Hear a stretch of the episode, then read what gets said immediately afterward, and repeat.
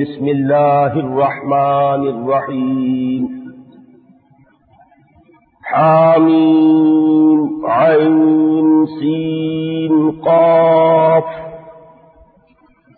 كذلك يوحي إليك وإلى الذين من قبلك الله العزيز الحكيم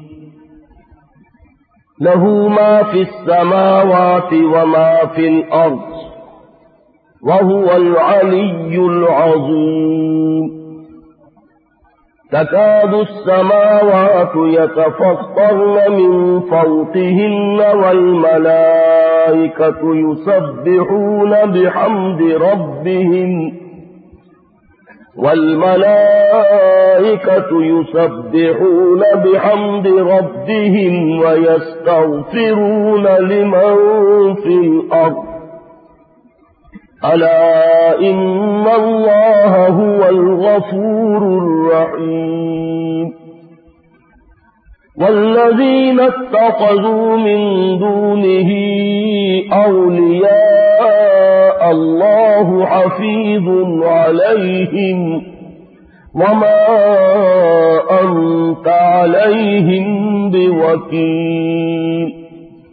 وكذلك أوحينا إليك قرآنا عربيا لتنذر أم القرى ومن حولها لتنذر أم القرى ومن حولها وتنذر يوم الجمع لا ريب فيه. فريق في الجنة وفريق في السعير ولو شاء الله لجعلهم أمة واحدة ولكن ولكن يدخل من يشاء في رحمته. والظالمون ما لهم من ولي ولا نصير. أم اتخذوا من دونه أولياء فالله هو الولي وهو يحيي الموتى وهو على كل شيء قدير وما اختلفتم فيه من شيء فحكمه إلى الله ذلكم الله ربي عليه توكلت وإليه أنيب فاتر السماوات والأرض جعل لكم من أنفسكم أزواجا ومن الأنعام أزواجا يزرعكم فيه ليس كمثله شيء وهو السميع البصير. له مقاليد السماوات والأرض يبسط الرزق لمن يشاء ويقدر. إنه بكل شيء عليم. صدق الله العظيم. رب اشرح لي صدري ويسر لي أمري واحلل عقدة من لساني يفقه قولي. اللهم ربنا ألهمنا رشدنا وأعزنا من شرور أنفسنا. اللهم أرنا الحق حقا وارزقنا اتباعه، وأرنا الباطل باطلا وارزقنا اجتنابه. آمین یا رب العالمین حضرات، جیسا کہ آپ کو معلوم ہے، تین ماہ کے تعطل کے بعد اس سلسلہ درس کا آج دوبارہ آغاز ہو رہا ہے۔ اس سلسلہ درس کی ایک تاریخ بھی ہے، وہ بھی میں اجبالن گوشت گزار کر دوں۔ میرے جو دروس لاہور میں ہوتے رہے ہیں، ان میں ایک تو مطالعہ قرآن حکیم کا وہ منتخب نصاب ہے، جو میری اس دعوت قرآنی کی اساس بنا۔ لاہور میں متعدد بار میں نے اس نصاب کا درس دیا اول سے آخر تک۔ اس کے ساتھ ساتھ ایک یہ مسلسل درس بھی جاری رہا، ابتدا سے تسلسل کے ساتھ۔ اس کا آغاز بھی ہوا تھا مسجد خزرہ سمن آباد سے، پھر یہ منتقل ہوا تھا اس مسجد شہداء میں۔ اس کے بعد جب یہ جمعے کی ہفتے وار تعطیل کا آغاز ہوا اور وہ اتوار کی صبح والا مسئلہ ختم ہوا تو اس کے بعد سے یہ درس جو ہے، چونکہ پہلے تو اتوار بالکل فارغ ملتا تھا لوگوں کو، آپ کو یاد ہوگا کہ اس مسجد میں سات سات سو حضرات جمع ہوئے ہیں اتوار کی صبح کی لیکن اب وہ جمعے کی ایک چھٹی ہے، اس میں جمعہ بھی ہے۔ لہذا اس کے بعد وہ کیفیت جو ہے، اس سلسلہ درس کی نہیں رہی۔ بہرحال چونکہ مجھے اس سے دلچسپی تھی کہ ایک مرتبہ درس کا یہ سلسلہ مکمل ہو، ابتدا سے اختتام تک تو پھر یہ سلسلہ منتقل ہوا مسجد دار السلام میں، پھر وہاں سے قرآن اکیڈمی میں، اور وہاں سے پھر ہم نے یہاں منتقل کیا ہے۔ لوگوں کے اس مطالبے کے پیش نظر کہ چونکہ قرآن اکیڈمی شہر سے بہت دور ہے، وہاں پہنچنا آسان نہیں ہے، ذرائع رسل و رسائی بھی اتنے اچھے نہیں ہیں ہمارے ہاں۔ تو اب اللہ تعالی کی تائید کے بھروسے پر ہم اثر نو اس درس کو یہاں شروع کر رہے ہیں۔ یہ درس بھی جب اس کا سلسلہ رکا تھا قرآن اکیڈمی کی جامع مسجد میں، تو سورہ شورا ہم نے وہاں مکمل کر لی تھی۔ اور اس سے اگلی سورج سورہ زخرف کا آغاز ہو گیا تھا۔ لیکن اب وہاں بھی چونکہ تعطل رہا، لہذا اب جو میں اس کا آغاز کر رہا ہوں، تو پھر سورہ شورا سے کر رہا ہوں۔ اس لیے کہ میرے نزدیک ایک خاص موضوع پر یہ سورہ مبارکہ قرآن مجید کی اہم ترین صورت ہے۔ اور وہ موضوع ہے اقامت دین اور اس کی فرضیت، اس کے لیے دعوت، اس کے لیے جد و جہد۔ یہ موضوع جو ہے، جیسا کہ میں نے عرض کیا، قرآن مجید میں مختلف مقامات، مختلف صورتیں، مختلف مضامین کے اعتبار سے خصوصی اور امتیازی اہمیت کی حامل ہے مثلاً یہ کہ توحید کے موضوع پر سورہ اخلاص، حضور نے اسے سلو سے قرآن کے مساوی قرار دیا۔ چار آیات پر مشتمل ایک چھوٹی سی صورت اور تہائی قرآن کے مساوی اسی طریقے سے شرائط اور لوازم نجات کے موضوع پر سورت العصر، جس کے بارے میں امام شافی رحمۃ اللہ علیہ یہ فرماتے ہیں کہ لولم ينزل من القرآن سواہ لکفت الناس۔ یہ صورت اتنی جامع اور اتنی مکمل ہے، راہ ہدایت کی نشاندہی میں۔ کہ اگر قرآن مجید میں اس صورت کے سوا اور کچھ نازل نہ ہوتا تو یہ بھی انسانوں کی ہدایت کے لیے کافی تھی۔ تو مختلف اعتبارات سے مختلف صورتوں کا مقام ہے اور مرتبہ ہے۔ تو اقامت دین کی فرضیت کے موضوع پر سورہ شورا جو ہے، میرے نزدیک قرآن مجید کا ذروہ سلام ہے۔ یہ اس کی چوٹی ہے۔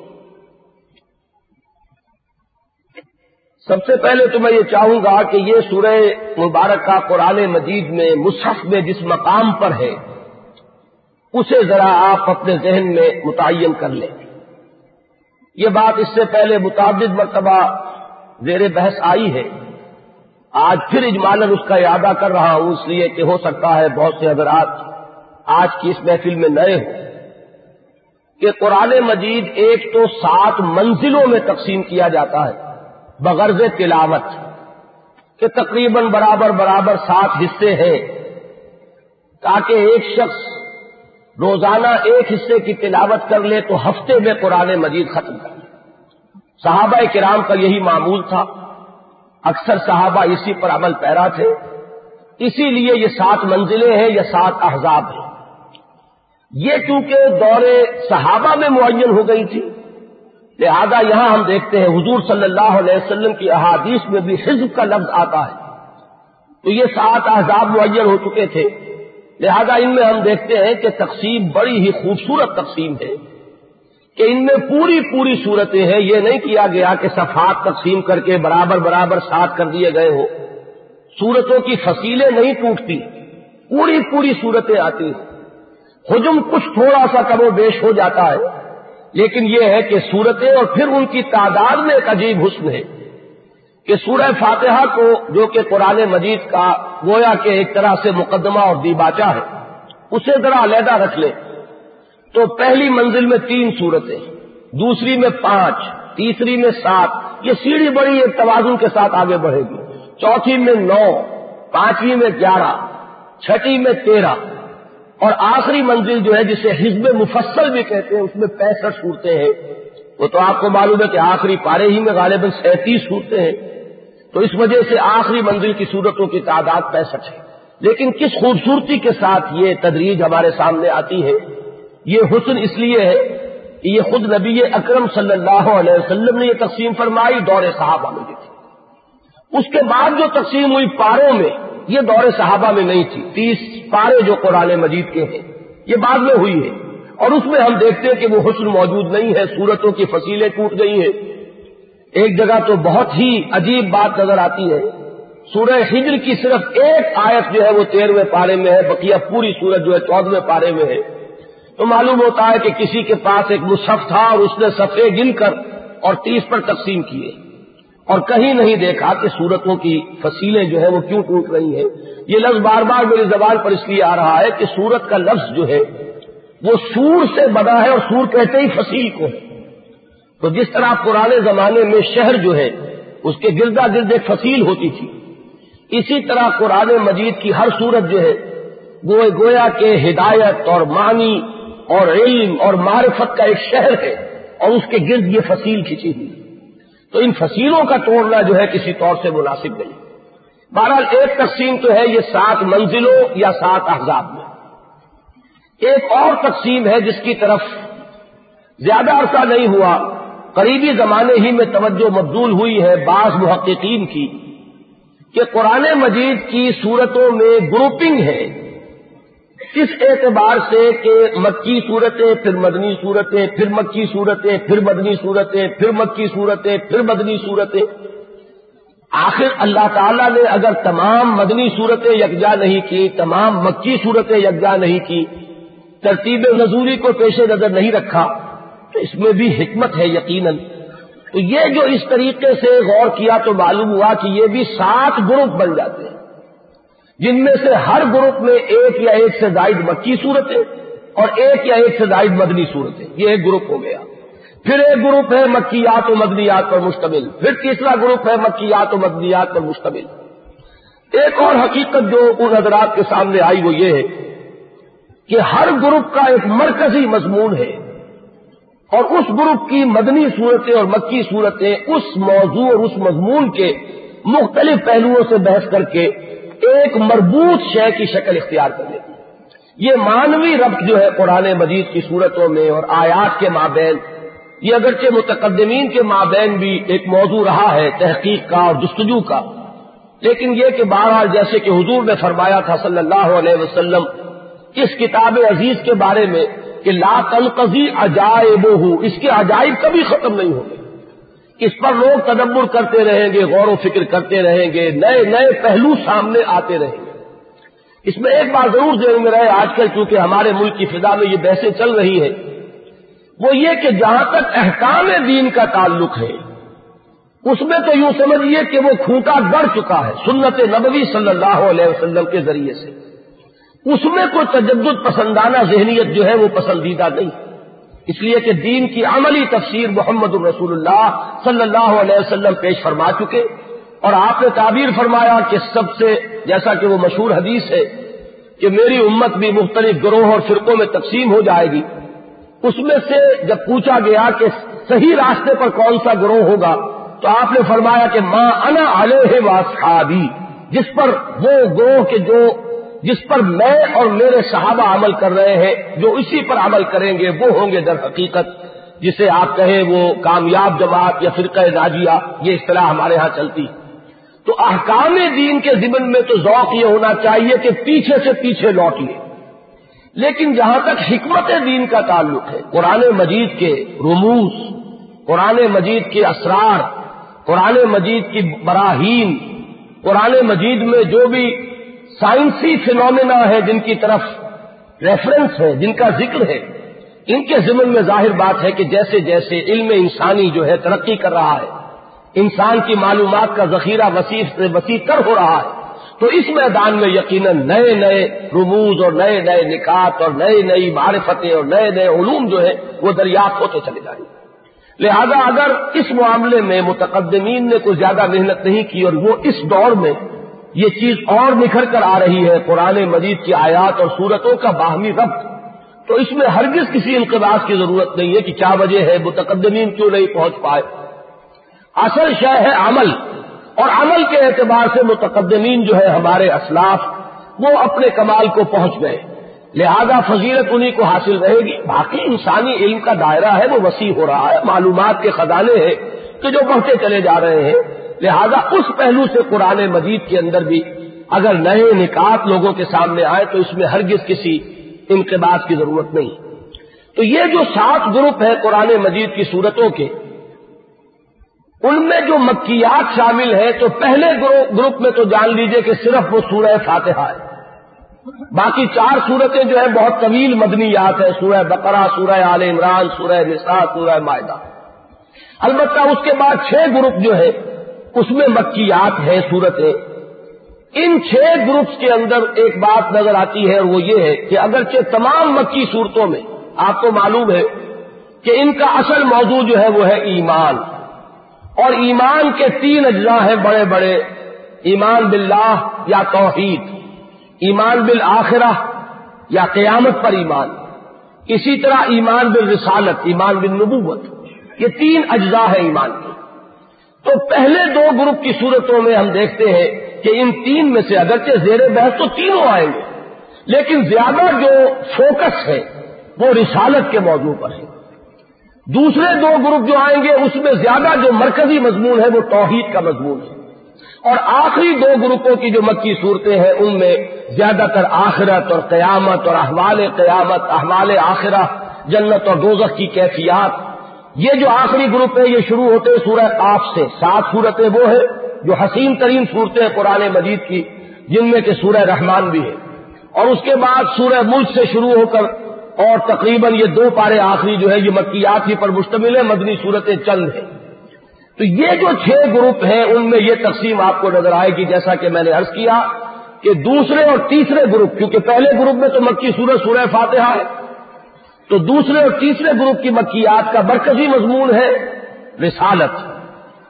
چوتھے اور پانچویں کا مرکزی مضمون ہے توحید۔ چھٹے اور ساتویں کی مکیات کا مرکزی موضوع ہے قیامت اور آخرت۔ یہ جو چوتھا اور پانچواں گروپ ہے، اس کی صورتیں ہیں کہ جن میں یہ سورہ شورا بھی ہے۔ ان دو گروپوں کی مکی صورتوں کو اگر آپ جمع کریں گے تو تعداد اکیس ہے۔ اور بالکل وسط میں ہے سورہ یاسین۔ سورہ یاسین کو حضور نے قلب قرار دیا ہے قرآن مجید کا، یہ قرآن مجید کا دل ہے۔ سورت و یاسین قلب القرآن۔ اور سورہ رحمان اس کے بارے میں فرما، عروس القرآن، یہ قرآن مجید کی دلہن ہے۔ اب یہ بھی حضور کے فرمودات جو ہے مختلف صورتوں کی جو مختلف کیفیات ہیں، امتیازی شانے ہیں، ان کے اعتبار سے حضور نے اس طریقے سے ان کے نام رکھے ہیں، تجویز فرمائے ہیں۔ تو سورہ یاسین بالکل وسط میں دس صورتیں ادھر ہیں، سورہ فرقان سے شروع ہو کر اور سورہ فاتر تک۔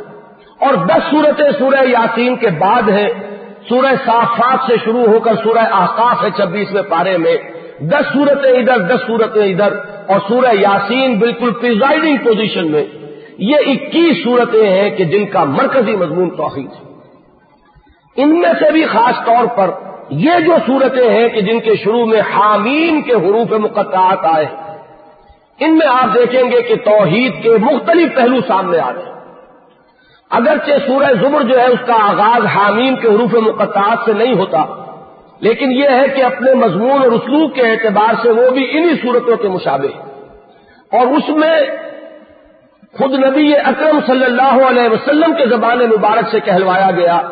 وہ عمر تو العبد اللہ مخلص اللہ دینی مجھے اس کا حکم ہوا ہے کہ میں اللہ کی پرستش کروں، بندگی کروں، اپنی اطاعت کو اس کے لیے خارج کرتے ہوں اب دین کا معاملہ جو ہے کہ دین ایک فرد سے آگے بڑھ کر ایک اجتماعی نظام کی شکل اختیار کرتا ہے۔ ہمارا دین اسلام جو ہے وہ دین ہے، مذہب نہیں ہے۔ کہ صرف کچھ عقائد ہو، کچھ عبادات ہو، کچھ رسومات ہو اور بات ختم ہو جائے۔ نہ کوئی قانون ہے، نہ فوجداری قانون ہے، نہ کوئی دیوانی قانون ہے، نہ کوئی معاشرتی نظام ہے، نہ کوئی معاشی ہدایات ہے یہ معاملہ ہے، سب سے زیادہ نمایاں آپ کو نظر آئے گا عیسائیت میں۔ عیسائیت مذہب کی یوں سمجھیے کہ ایکسٹریم مثال ہے کہ یہ وہ مذہب ہے موجودہ عیسائیت، اس کی نسبت حضرت مسیح علیہ السلام کی طرف درست نہیں ہے۔ یہ اصل میں پول کا دین کہلانا چاہیے، یہ پولزم ہے۔ اس میں آپ دیکھیں گے صرف عقیدہ ہے اور کچھ نہیں۔ عبادات کے بھی کوئی وہاں اصول و ضوابط نہیں ہے۔ کوئی چیز حرام نہیں، کوئی چیز فرض نہیں۔ شریعت کا وجود ہی نہیں۔ تو عیسائیت جو ہے اس دور میں مذہب کے لیے یوں سمجھیے کہ سب سے بڑا سمبل ہے۔ لیکن ایک ہوتا ہے دین، کہ جس میں پوری زندگی آ رہی ہے یہ الفاظ ہمارے ہاں اس دور میں اتنی کثرت سے بولے گئے ہیں کہ بسا اوقات جو ہے ہچکچاتا ہے انسان کہ اب میں بھی وہی کہوں، لوگ کہیں گے یہ وہی رٹی رٹائی باتیں ہیں۔ لیکن واقعہ یہ ہے کہ اس میں کوئی شک نہیں کہ یہ مکمل ضابطۂ حیات ہے، مکمل نظام زندگی ہے۔ یہ زندگی کے کسی گوشے اور پہلو کو اپنے سے مستثنا نہیں رہنے دیتا، بلکہ اس پر چاہتا ہے کہ کامل تسلط ہو۔ کوئی بھی گوشہ ایسا نہ ہو کہ جو اللہ کی اطاعت سے خارج رہ جائے۔ نہ انفرادی زندگی کا، نہ اجتماعی زندگی۔ لہذا سورہ ظلم میں تو وہ انفرادی سطح پر اور یہ جو سورہ شورا ہے، اس میں وہ اجتماعی نظام کی شکل اختیار کر کے اور پھر اس کو قائم اور نافذ اور غالب کرنے کا حکم، اس پہلو سے یہ جو توحید کے جو عملی پہلو ہے ان میں ان صورتوں کے اندر تدریجن ایک ارتقا آتا ہے اور جیسا کہ میں نے ارض کیا، اقامت دین جو اس موضوع کا کلائمیکس ہے، اس کے اعتبار سے خاص طور پہ یہ سورہ شورا جو ہے، یہ بہت اہمیت کی حامل ہے۔ اب اس تمہید کے بعد آئیے اس سورہ مبارکہ کا ہم مطالعہ شروع کریں اس کے آغاز میں دو آیتیں ہیں کہ جو حروف مقطعات پر مشتمل ہے حامیم، عین، سین، قاف۔ جو اگر آپ قرآن مجید کی تلاوت کرتے رہتے ہیں، ایک تو شاید انہوں نے یہ نوٹ کیا ہو خود بھی کہ یہ واحد صورت ہے پورے قرآن مجید میں کہ جس کی دو آیتیں حروف مقطعات پر مشتمل ہیں۔ ورنہ یہ کہ حروف مقطعات پر یا تو آیت بنتی ہی نہیں۔ علی فلام راہ حالانکہ تین حروف ہے آیت شمار نہیں ہوتی۔ اور یا اگر آیت بنتی ہے تو ایک آیت۔ پانچ حروف مقطعات یا تو آئے ہیں سورہ شورا میں، اور یا پھر وہ آئے ہیں کاف، ہا، یا، عین سعود سورہ مریم میں۔ لیکن وہاں وہ کاف، ہا، یا، عین سعود وہ جوڑ کر لکھے جاتے ہیں اور آیت ایک ہی بنتی ہے۔ یہاں ہا نیم علیحدہ ہے اور آیت بن گئی۔ عین، سین کاف علیحدہ ہے اور یہ دوسری آیت ہے۔ تھوڑا سا اس کے ذمن میں بھی عرض کر دوں۔ عربی زبان کے حروف جو ہے، الفابیٹ، وہ اٹھائیس بھی گنے جاتے ہیں، انتیسویں۔ اگر الف کو علیحدہ اور حمزہ کو علیحدہ کریں تو انتیس بن جائیں گے۔ ان کو ایک شمار کریں تو اٹھائیس ہے اور انتیس ہی صورتیں ہیں قرآن مجید کی، ایک سو چودہ میں سے کہ جن کے شروع میں حروف مقطعات آئے۔ اور چودہ حروف ہے کہ جو آئے ہیں، بقیہ چودہ یا پندرہ نہیں آئے۔ دوسری بات نوٹ کرنے کی یہ ہے کہ وہ جو تختی ہے علی بات آ کی، اس کے ابتدائی حصے میں سے بہت کم حروف آئے ہیں حروف مقطعات میں۔ الف تو ہے، با نہیں، تا نہیں، سا نہیں، جیم نہیں، پھر ہا آتا ہے۔ لیکن جو آخری حروف ہے ان میں آپ دیکھیں گے کہ سب ہے سا کاف کاف لام، میم، مسلسل۔ یہ تمام حروف جو ہے ان حروف مقطعات میں استعمال ہو رہے ہیں۔ تیسری عجیب بات یعنی یہ دلچسپ چیزیں ہیں، ان کے اندر کیا معنی ہے، کوئی نہ کوئی رموز ان میں بھی یقیناً پوشیدہ ہوں گے، یہ بھی الگ ٹپ نہیں ہے۔ لیکن ابھی تک ان چیزوں کے اوپر زیادہ غور نہیں ہوا ہے۔ حضور سے کوئی شے منقول ہمیں ملتی نہیں مرفوعن کے حضور نے یہ بتایا اگر تو یہ بات ہوتی تو بات بالکل واضح تھی، ہم وہی مان لیتے۔ تو حضور سے حروف مقطعات کے مفہوم یا معنی کے بارے میں کوئی شے منقول نہیں۔ کچھ ہمارے خاص طور پر اسلاف کا اور عرب کا خاص طور پر مزاج یہ تھا کہ وہ عمل کی طرف زیادہ توجہ کرتے تھے، ان نقطہ نوازیوں میں پڑھتے نہیں تھے۔ جو بات بتا دی حضور نے، اس پر عمل کر لے، وہی بہت کافی ہے۔ خام خواہ کی یہ کھوج قریب اور اس قسم کے علمی سوالات ہمیں صحابہ کرام کی طرف سے بہت کم ملتے وہ تو توجہ رکھتے تھے عمل کی طرف، جو بات بتا دی گئی اس پر عمل کریں۔ یہ ایک مزاج بھی ہے عرب کا۔ عجم کا مزاج جو ہے وہ ہے ہیئر سپلٹنگ والا۔ ایرانی ہو، رومی ہو، ہندی ہو، یہ جو آریائی نسل سے قومیں تعلق رکھتی ہیں، یہ تو بال کی کھال اتارنا اور مین میخ اور اس کی منطق اور بخیے ادھیرنا یہ ان کے مزاج میں داخل ہے عمل ان میں کم ہے اور علمی جو نقطہ آفرینی ہے وہ زیادہ ہے۔ اور عرب کے مزاج میں اور سیمیٹکس ایک یعنی مجموعی طور پر جو سیمیٹک سٹاک ہے، اس میں آپ کو فعالیت نظر آئے گی، عمل نظر آئے گا۔ وہ زیادہ ان باریکیوں کی طرف متوجہ نہیں ہوگی۔ بہرحال تیسری بات میں یہ کر رہا تھا کہ یہ جو علی باتا کی تختی ہے، اس میں جو جوڑے جوڑے والے حروف آتے ہیں، ان میں مثلا ایک حرف تو ہوگا بغیر نقطے کے، ایک ہوگا نقطوں والا۔ سین، شین، سا عین، غین۔ ان میں آپ دیکھیں گے کہ نقطے والے حروف نہیں آئے، بغیر نقطے والے حروف آئے۔ را ہے، زا نہیں ہے۔ سین ہے، شین نہیں ہے۔ پا ہے، زا نہیں ہے۔ عین ہے، غین نہیں ہے۔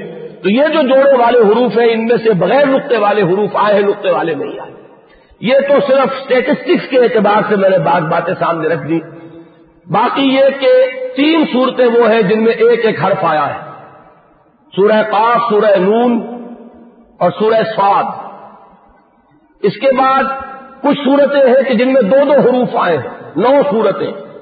چھ حامیم ہیں، ایک یاسین، ایک تاہا ایک تاسین تیرہ صورتیں وہ ہیں کہ جن کے شروع میں تین تین حروف ہیں، الف، لام، میم کی چھ صورتیں، الف، لام، را والی پانچ صورتیں اور تاسیم میم سے دو صورتیں۔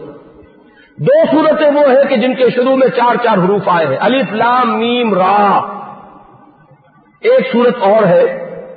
الف، لام، میم سو سورہ آراف اور دو ہی صورتیں وہ ہیں کہ جن کے شروع میں پانچ حروف آئے ہیں۔ ایک ہا، میم، این، سین کاف یہ سورہ شورا اور ایک کاف ہا یا این سو سورہ مریم۔ اور ان میں بھی یہ واحد صورت ہے کہ جس میں دو آیات حروف مقطعات پر مشتمل ہے اب جہاں تک ان کے معنی کا تعلق ہے، ایک بات میں عرض کر چکا ہوں کہ حضور سے مرفون کوئی شے منقول نہیں۔ لہذا اس پر تقریباً اجماع ہے کہ ہمیں یہ مان لینا چاہیے کہ حتمی اور یقینی معنی اس کے کوئی نہیں جانتا۔ واللہ عالم۔ یہ راز ہے اللہ کے اور اس کے رسول کے مابین۔ البتہ یہ کہ انسانی ذہن ہے، کچھ نہ کچھ تفتیش کرتا ہے، غور و فکر کرتا ہے۔ حضرت عبداللہ ابن عباس رضی اللہ تعالیٰ عنہ نے کچھ معین کیے ہیں کہ اصل میں یہ جملوں کے قائم مقام ہے۔ جیسے الف لامیم ان اللہ عالم۔ انا کا پہلا حرف لیا الف۔ اللہ کا درمیانی حرف لام۔ عالم تیسرا اور آخری لفظ ہے، اس کا آخری حرف نیم اللہ عالم یہ ہو گیا الف لام نیم لیکن میں عرض کر دوں کہ اگرچہ یہ قول حضرت ابن عباس سے منقول ہے، لیکن مفسرین نے بعض نے اس کو نقل کر دیا ہے، بعض نے نقل بھی نہیں کیا۔ بعض نے اسے مانا ہے، بعض نے رد کر دیا۔ اس لیے کہ اگر تو حضور سے منقول ہوتی بات مرفوع تو سر تسلیم کم ہوتا۔ لیکن جب حضور سے مرفوع منقول نہیں، تو اپنا ایک خیال ہے اور زیادہ تر یہ کہا جائے گا کہ وجدانی خیال ہے، کوئی دلیل تو ہے نہیں، کوئی حجت نہیں۔ البتہ یہ کہ کچھ لوگوں نے اس پر مزید تحقیق کی۔ مثلا مولانا حمید الدین فرائی رحمۃ اللہ علیہ کی نگاہ گئی ہے عجیب۔ وہ اس بات کی طرف کہ یہ عربی حروف اور عبرانی حروف جو ہے یہ شکلوں سے ماخوذ ہے جیسے چینی زبان ہے۔ یہ اسوات پر، آوازوں پر مبنی نہیں ہے الفابیٹس، بلکہ شکلوں پر۔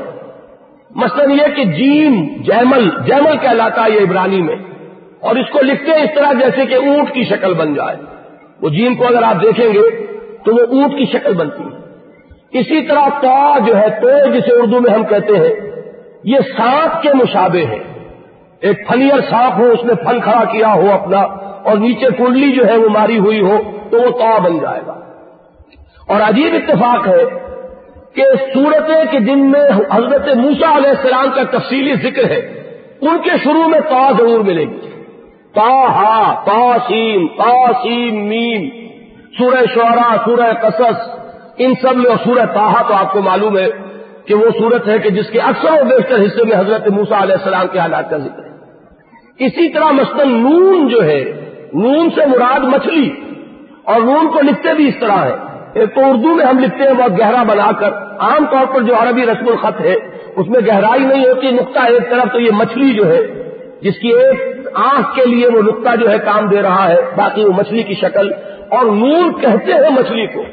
حضرت یونس علیہ السلام کو قرآن مجید میں ضنون اضحاب مغاز مچھلی والا۔ اور آپ غور کیجیے کہ سورہ نون جو ہے، اس کا اختتام ہوتا ہے حضرت یونس علیہ السلام کے ذکر پر۔ کہ ولا تکون کا صاحب الحوت۔ اے محمد صلی اللہ علیہ وسلم، اس مچھلی والے کے مانند نہ ہو جانا جس نے کچھ جلدی کی تھی، اللہ کے حکم کا انتظار نہیں کیا تھا۔ فصبر حکم رب کا ولا تکن کا صاحب الحوت از نادا وہ مخدوم تو یہ کچھ مناسبتیں ہیں جیسا کہ میں نے عرض کیا، غور کرنے والے لوگ غور کرتے رہیں گے، نئے نئے نقطے نکلتے رہیں گے۔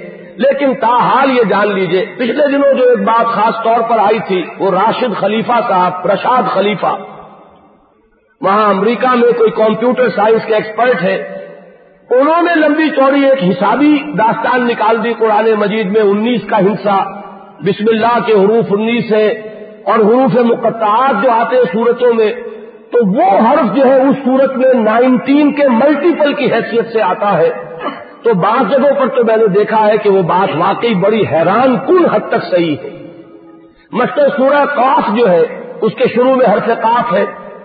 اور ستاون مرتبہ وہ حرف آیا ہے اس سورہ مبارکہ میں، انیس کو تین سے ضرب دیجیے ستاون آ جائے گا۔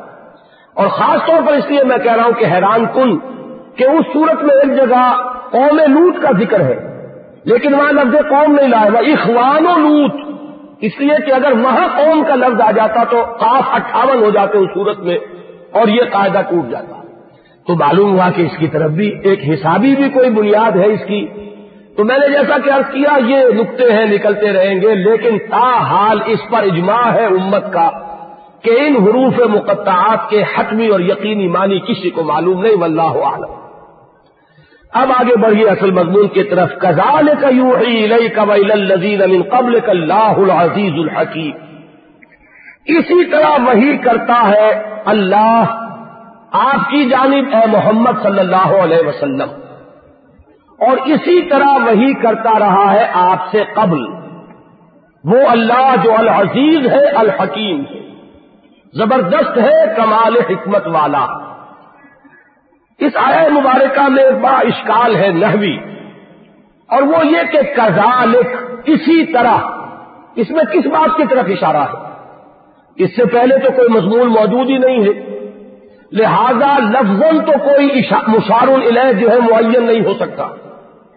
اس میں پھر جو بحثیں کی گئی ہے، تو امام راضی رحمت اللہ علیہ نے کزالے کا کا مفہوم قرار دیا ہے کہ مضامین جو مضامین قرآن مجید میں بیان ہو رہے ہیں۔ بنیادی طور پر یہی مضامین تھے کہ جو آپ سے پہلے نبی اکرم صلی اللہ علیہ وسلم سے پہلے جو وہی آتی رہی، کتابیں بھیجی جاتی رہی، ان میں زیر بحث آئے۔ اور بڑی پیاری مثال دی ہے امام غازی نے، مجھے بڑی دل کو لگی ہے، اس لیے میں آپ کو سنا رہا ہوں کہ سورت العلیٰ جو ہے آخری پارے میں اس میں آپ دیکھیں گے کہ شروع سے آخر تک مضامین کا تجزیہ کرے سب بحشم رب کلالا الزی خلق فسوا والذی قدر فہدا۔ شروع میں تو اللہ تعالی کی ذات، اس کی عظمت کبری آئی اللہ کی صفات اور اعمال کا بیان ہے یعنی ایمان باللہ۔ درمیان میں پھر ایمان بال رسالت کا معاملہ آ جاتا ہے فضکر النفات ذکر اے نبی، یاد دہانی کرائیے، آپ نصیحت کرتے رہیے اگر یہ نصیحت کچھ مفید ہو۔ یہ ہے رسالت۔ اور آخر میں ذکر آتا ہے آخرت کا کہ تم لوگوں کا حال یہ ہے، بل تو سے رول الحیات دنیا و آخرت خیر و ابقا۔ تمہاری تمام گمراہی کی جڑ بنیاد یہ ہے کہ تم دنیا کی زندگی کو ترجیح دیتے ہو۔ حالانکہ آخرت باقی رہنے والی بھی ہے اور بہت بہتر بھی اس کے بعد فرما لفی صحف اولا صحف ابراہیم و موسا اب ہاضا سے مراد یہاں پر لفظ نہیں ہے۔ کہ یہ سورت العلیٰ انہی الفاظ کے ساتھ پچھلے صحیفوں میں تھی۔ یہ تو قرآن مجید کی صورت ہے۔ لیکن یہ کہ مضامین کا جہاں تک تعلق ہے، یہی تین بنیادی مضامین ہے توحید، آخرت اور رسالت، کہ جو سابقہ، جو کتب سماویہ ہے، ان میں بھی زیر بحث آئے۔ تو اس مثال کو پیش نظر کیا امام راضی نے کزان کا گویا کہ یہ وحدت مضمون یا وحدت مدعا ہے۔ کہ قرآن مجید کا مضمون اور مدعا بھی بنیادی طور پر وہی ہے کہ جو اس سے پہلے کی کتب سماویہ جو نازل ہوئی ان کا تھا۔ دوسری مضمون کی طرف توجہ دلائی ہے اس دور میں بعض محققین نے کہ اصل میں اس میں اشارہ ہو رہا ہے طریق وہی کی طرف کہ اے محمد جس طرح آپ پر وہی ہو رہی ہے، ایسے ہی وہی ہوتی رہی ہے سابق انبیاء اور رسول پر بھی۔ یعنی کوئی یہ نیا نویلا انداز نہیں ہے۔ جیسے کہ ایک مقام پر حضور سے کہلوایا گیا کہ ماں کن تو بدرام من رسول میں کوئی انوکھا اور نیا نویلا رسول تو نہیں ہوں۔ مجھ سے پہلے بھی رسول آئے ہیں۔ تم جانتے ہو کتابیں دنیا میں موجود ہیں۔ رسولوں کے نام لیوا موجود ہے خیر، حضرت مسیح علیہ السلام کی شخصیت کو تو بالکل ہی لوگوں نے بگاڑ کر رکھ دیا تھا۔ ان کو الوحیت میں شامل کر دیا۔ لیکن حضرت موسا علیہ السلام کے ماننے والوں نے تو کبھی انہیں الوحیت میں شامل نہیں کیا، انہیں ایک رسول ہی کی حیثیت سے مانا۔ اور عرب میں یہود موجود تھے، تورات کے ماننے والے۔ تو معصوم تو بدا من رسول میں کوئی نیا دعوے دار نہیں ہوں، مجھ سے پہلے بھی رسول آئے۔ اسی طریقے سے یہاں کہا جا رہا اور پس منظر میں یہ ہے کیونکہ یہ حضور پر جو صورت نازل ہوئی ہے قیام مکہ کے درمیانی زمانے میں، یہ سن چار پانچ چھ سات یہ سال ہے کہ جن میں یہ صورت نازل ہوئی اور اس وقت آپ کو معلوم ہے کہ کشمکش بڑی شدید ہو چکی تھی۔ صحابہ کرام کو ستایا جا رہا تھا۔ بڑی رد و قدا ہو رہی تھی، بحث و تمہیس ہو رہی تھی۔ خام خواہ یہ ہمارے اوپر روب گانٹ رہے ہیں کہ اللہ کا کلام ہے۔ خود بیٹھ کر گھڑتے ہیں۔ چنانچہ سورہ فرقان میں فرمایا گیا کہ یہ ڈکٹیشن لیتے، ایک پتا بہا۔ یہ لوگوں سے ڈکٹیشن لیتے ہیں، کچھ ہے ان کے پاس، کوئی آدمی غلام ہے۔ وہ بڑا عالم ہے، وہ سابقہ کتب کا جاننے والا ہے، اس سے ڈکٹیشن لیتے ہیں۔ فہیا تملا علیہ مکرت ہوا سیلا اور یہ تو ان کو املا کرایا جاتا ہے صبح و شام، اور آ کر ہم پر بہت زمانی شروع کر دیتے کہ یہ اللہ کا کلام ہے۔ اللہ کا کلام ہے تو ان پر کیسے نازل ہوا؟ کیا یہ اللہ کے پاس گئے تھے یا اللہ ان کے پاس آیا تھا؟ کیسے ہوا؟ تو یہ جو مختلف چیزیں گوئیاں ہو رہی تھی در حقیقت اس کے پس منظر میں فرمایا گیا کہ یہ طریق جو ہے اللہ کا، بندوں سے ہم کلام ہونے کا یہ طریق طریق وہی۔ یہ کوئی نیا تو نہیں ہے، انوکھا نہیں ہے۔ اسی طریقے سے سابقہ رسولوں کے ساتھ اللہ تعالی ہم کلام ہوتے رہے۔ چنانچہ اس کے لیے واقعہ یہ ہے کہ اس سورہ مبارکہ کی اگر آپ آخری آیات پر نظر دوڑائے تو یہ جس کو کہتے ہیں اور البد کہ جس مضمون سے کوئی سورج شروع ہو، اسی پر وہ ختم ہو جائے۔ تو آپ ذرا دیکھیے آیت نمبر بائیس۔ آیت نمبر باون۔ وہ کزال کا اوہینا کرو ہم من امرنا ماں کن تدری مل کتاب ولیمان ولا کن جاننا ہنور نہ بھی بہی من نشا من عبادنا۔ اسی کزال کا سے یہ آیت شروع ہو رہی ہے۔ اور اس سے پہلی آیت میں یہ ہے وہ ماں کان ال بشر ان اللہ۔ ہو کسی انسان کی یہ شان نہیں ہے، کسی انسان کا یہ مقام نہیں ہے۔ کہ اللہ تعالیٰ اس سے رو در رو ہو کر بلا واسطہ کلام کرے اللہ واہین مگر یہ کہ وہی کی شکل میں ہو او ممبرائے حجاب یا کسی پردے کی اوٹ سے ہو، جیسے کہ حضرت موسا سے کلام ہوا ہے ٹور پر، او یورسلا رسول یا اللہ تعالیٰ کسی پیغام بر کو بھیجتا ہے، کسی فرشتے کو بھیجتا ہے فیو ہے یا بیز نہیں ما یشا تو وہ فرشتہ وہی کرتا ہے اس پر جو بھی اللہ چاہتا ہے۔ تو یہ تین شکلیں اللہ تعالی کی کلام کی ہیں۔ اور اسی طریقے سے یہ قرآن مجید ہے جو نازل ہو رہا ہے محمد الرسول اللہ صلی اللہ علیہ وسلم پر۔ تو کزالکا کے مفہوم کو معین کرنے کے لیے اس سورہ مبارکہ کی آیات نمبر اکیاون اور باون ان کو ریفر کیجیے تو مضمون بالکل کھل جاتا ہے، پھر کسی لمبی چوڑی اور غامش بحث کی ضرورت نہیں۔ باقی وہ بہت اہم مضمون ہے۔ وہی کی شکلیں کون کون سی ہیں؟ کلام الہی کی کیا کیا صورتیں ہیں؟ بہت اہم علمی آیت ہے وہ قرآن مجید کی، اقسام وہی کے بحث کے ضمن میں۔ وہ پھر انشاءاللہ جب وہاں ہم پہنچیں گے تو تفصیلی گفتگو ہوگی۔ تو فرمایا کزال کا یو ہی کا اسی طرح وہی کر رہا ہے اللہ۔ اے محمد، آپ کی جانب۔ یہاں یہ بھی نوٹ کیجیے کہ بظاہر خطاب حضور سے ہے، لیکن اصل میں یہ جو گفتگو ہو رہی ہے، یہ ان منکرین سے ہو رہی ہے۔ ان سے خطاب براہ راست نہیں ہے۔ بات کسی سے کی جا رہی ہے، سنانا کسی کو مقصود ہے۔ تو جو موترزین تھے، جو حضور کی مخالفت میں اس طرح کی باتیں کر رہے تھے، اصل میں ان کو جواب دیا جا رہا ہے کہ جیسے پہلے رسولوں پر وہی ہوتی رہی ہے، بظاہر خطاب حضور سے ہے کہ اے نبی، اسی طرح ہم آپ کی طرف وہی کر رہے ہیں۔ لیکن اصل میں یہ ان کے اعتراضات کا جواب ہے، سنانا انہیں مقصود ہے۔ اللہ تعالی کے اسماء میں سے یہاں دو نام آئے ہیں۔ ان پر کئی مرتبہ میں نے گفتگو کی ہے۔ میرا اندازہ یہ ہے کہ سب سے زیادہ قرآن مجید میں اللہ تعالی کے اسما کا یہ جوڑا جو ہے ریپیٹ ہوتا ہے۔ العزیز الحکیم۔ خاص طور پر جو مصبحات ہے جو ہمارے منتخب نصاب میں ان دس میں سے پانچ صورتیں شامل ہیں۔ ان میں تو بار بار جو جوڑا آیا ہے وہ ان۔ اور اس میں ایک عجیب مانوی ربط ہے، العزیز کہتے ہیں اس ہستی کو۔ جس کا اختیار مطلق ہو۔ کوئی حد نہیں ہے اس کے اختیارات پر۔ کوئی اوپر نہیں ہے اس سے مالا کر ہستی کے جس سے سینکشن لینی ہو یا جو اس کے اختیارات کو محدود کر سکے۔ کوئی تحدید کوئی لمیٹیشن نہیں۔ وہ العزیز، زبردست، جو چاہے کر گزرنے والا۔ اور الحکیم کمال حکمت والا۔ ان دونوں کو قرآن مجید جو لاتا ہے ساتھ ساتھ تو اس میں بھی ایک عجیب حکمت ہے۔ کہ دنیا میں انسانوں کا تصور یہ ہے کہ جہاں کہیں اختیار زیادہ ہو جاتا ہے وہیں فساد پیدا ہوتا ہے۔ چنانچہ پولیٹیکل سائنس کا تو آپ کو معلوم ہے، یہ ایکسیم ہے۔ اس کے اصولوں میں سے authority tends to corrupt and absolute authority corrupt absolutely یہی وجہ ہے کہ آپ کو معلوم ہے کانسٹیٹیوشنل لا جو ہے، یہ ایک خاص شعبہ ہے، قانون کا۔ ہر قانون دان جو ہے، اس میں مہارت نہیں رکھتا۔ یہ اس کے خاص اسپیشلسٹ ہیں کہ جو اس قانون کو جاننے والے ہوں۔ اور کانسٹیٹیوشن میکنگ میں ہمیشہ اہم ترین چیز جو پیش نظر رہتی ہے وہ یہ ہے کہ اختیارات کا توازن ہو۔ کسی ایک شخص میں زیادہ اختیار جمع نہ ہو جائے۔ اگر یہ ہو گیا تو دماغ جو ہے اس میں خلاص پیدا ہونے کا امکان ہے اور پھر وہ فساد پیدا ہو جائے گا۔ لہذا چیکس اینڈ بیلنس جو ہے کہ جہاں اختیار آ گیا وہاں لمیٹیشن بھی ہو اور اسی میں سب سے زیادہ مہارت جو ہے وہ دکھائی جاتی ہے۔ ہمارے ہاں جو بحث چلتی ہے وزیر اعظم اور صدر کے مابین اختیارات کا توازن۔ کوئی بناتا ہے تو نظام ایسا بناتا ہے کہ وہ وزیر اعظم جو ہے، وہ کش پتلی بن کر رہ جائے صدر کے ہاتھ میں۔ اور کبھی کوئی نظام ایسا بن جاتا ہے کہ صدر صاحب جو ہے، وہ محک ایک نمائشی اور درشنی پہلوان بن کر بٹھا دیے جائیں کہ جن کی کوئی حیثیت نہ ہو، کوئی اختیار نہ ہو، جیسا کہ ہمارے یہاں ہوا پچھلے دنوں میں۔ تو یہ صورت حال جو ہے، اس کی بنیاد یہی ہے کہ جہاں اختیار زیادہ ہوگا وہی غلطی کا احتمال زیادہ ہوگا۔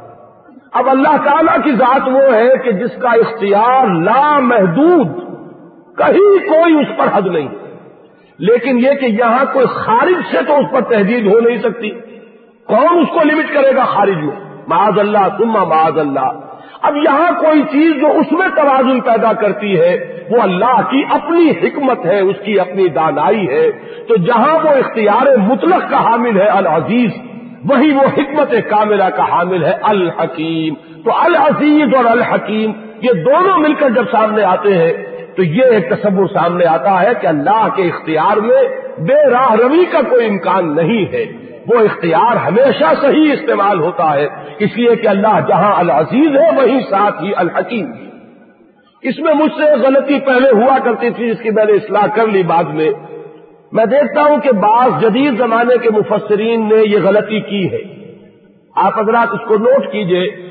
یہ ہرگز نہیں کہنا چاہیے کہ اللہ کا اقتدار اس کی حکمت کے تحت استعمال ہوتا ہے۔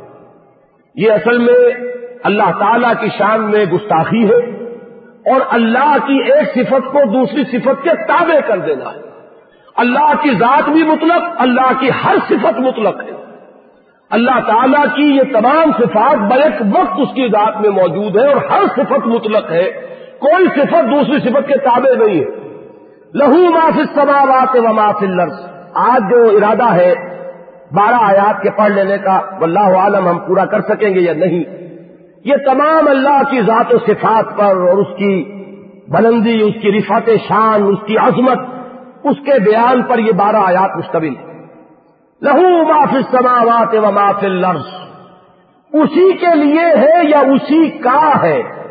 جو کچھ ہے آسمانوں میں اور جو کچھ ہے زمین میں۔ یہ لام لام تملیغ اور لام استحقاق۔ ویسے تو لام جو ہے ہر سے جات، وہ سترہ معنی دیتا ہے عربی زبان میں۔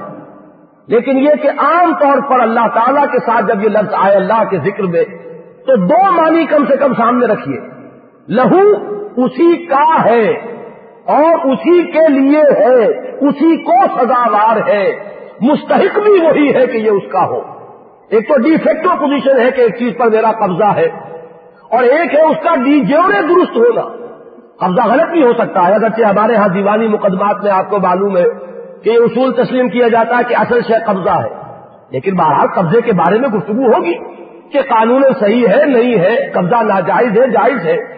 تو ایک ہے استحقاق کہ واقعی آپ کو حق پہنچتا ہو اور ایک ہے واقع کسی چیز کا آپ کی ملکیت میں ہونا تو لام استحقاق اور لام تملیق یہ دونوں، لہو معافی سماوات و معافی لڑ آسمانوں اور زمین میں جو کچھ ہے، اسی کی ملکیت ہے اور اسی کو حق پہنچتا ہے کہ وہ اس کا مالک ہو اور مختار ہو، کوئی اور اس کا حقدار نہیں۔ یعنی وہ ڈی جوڑے بھی اور ڈی فیکٹو بھی، وہی مالک الملک ہے۔ کل اللہ مالک الملک۔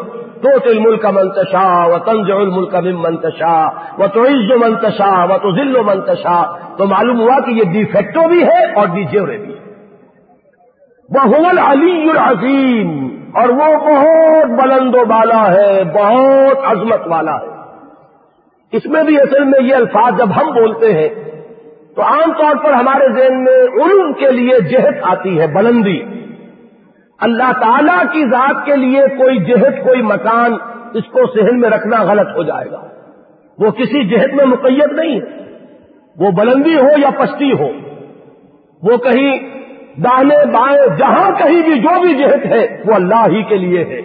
چنانچہ سورہ بقرہ میں جو فرمایا کہ للہ مشرق والمغرب فینما تولوا فثم وجه اللہ اللہ ہی کے لیے ہے مشرق بھی اور مغرب بھی۔ جدھر بھی رخ کرو گے، اللہ ہی کا رخ ہے۔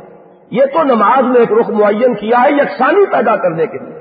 ایک اجتماعیت ہو، یہ عجیب نقشہ ہو جائے گا کہ کسی نے مشرق کو منہ کیا ہو، کسی نے مغرب کو کیا ہو، وہ نظم نہیں ہوگا، اجتماعیت نہیں ہوگی یکسانی نہیں ہوگی۔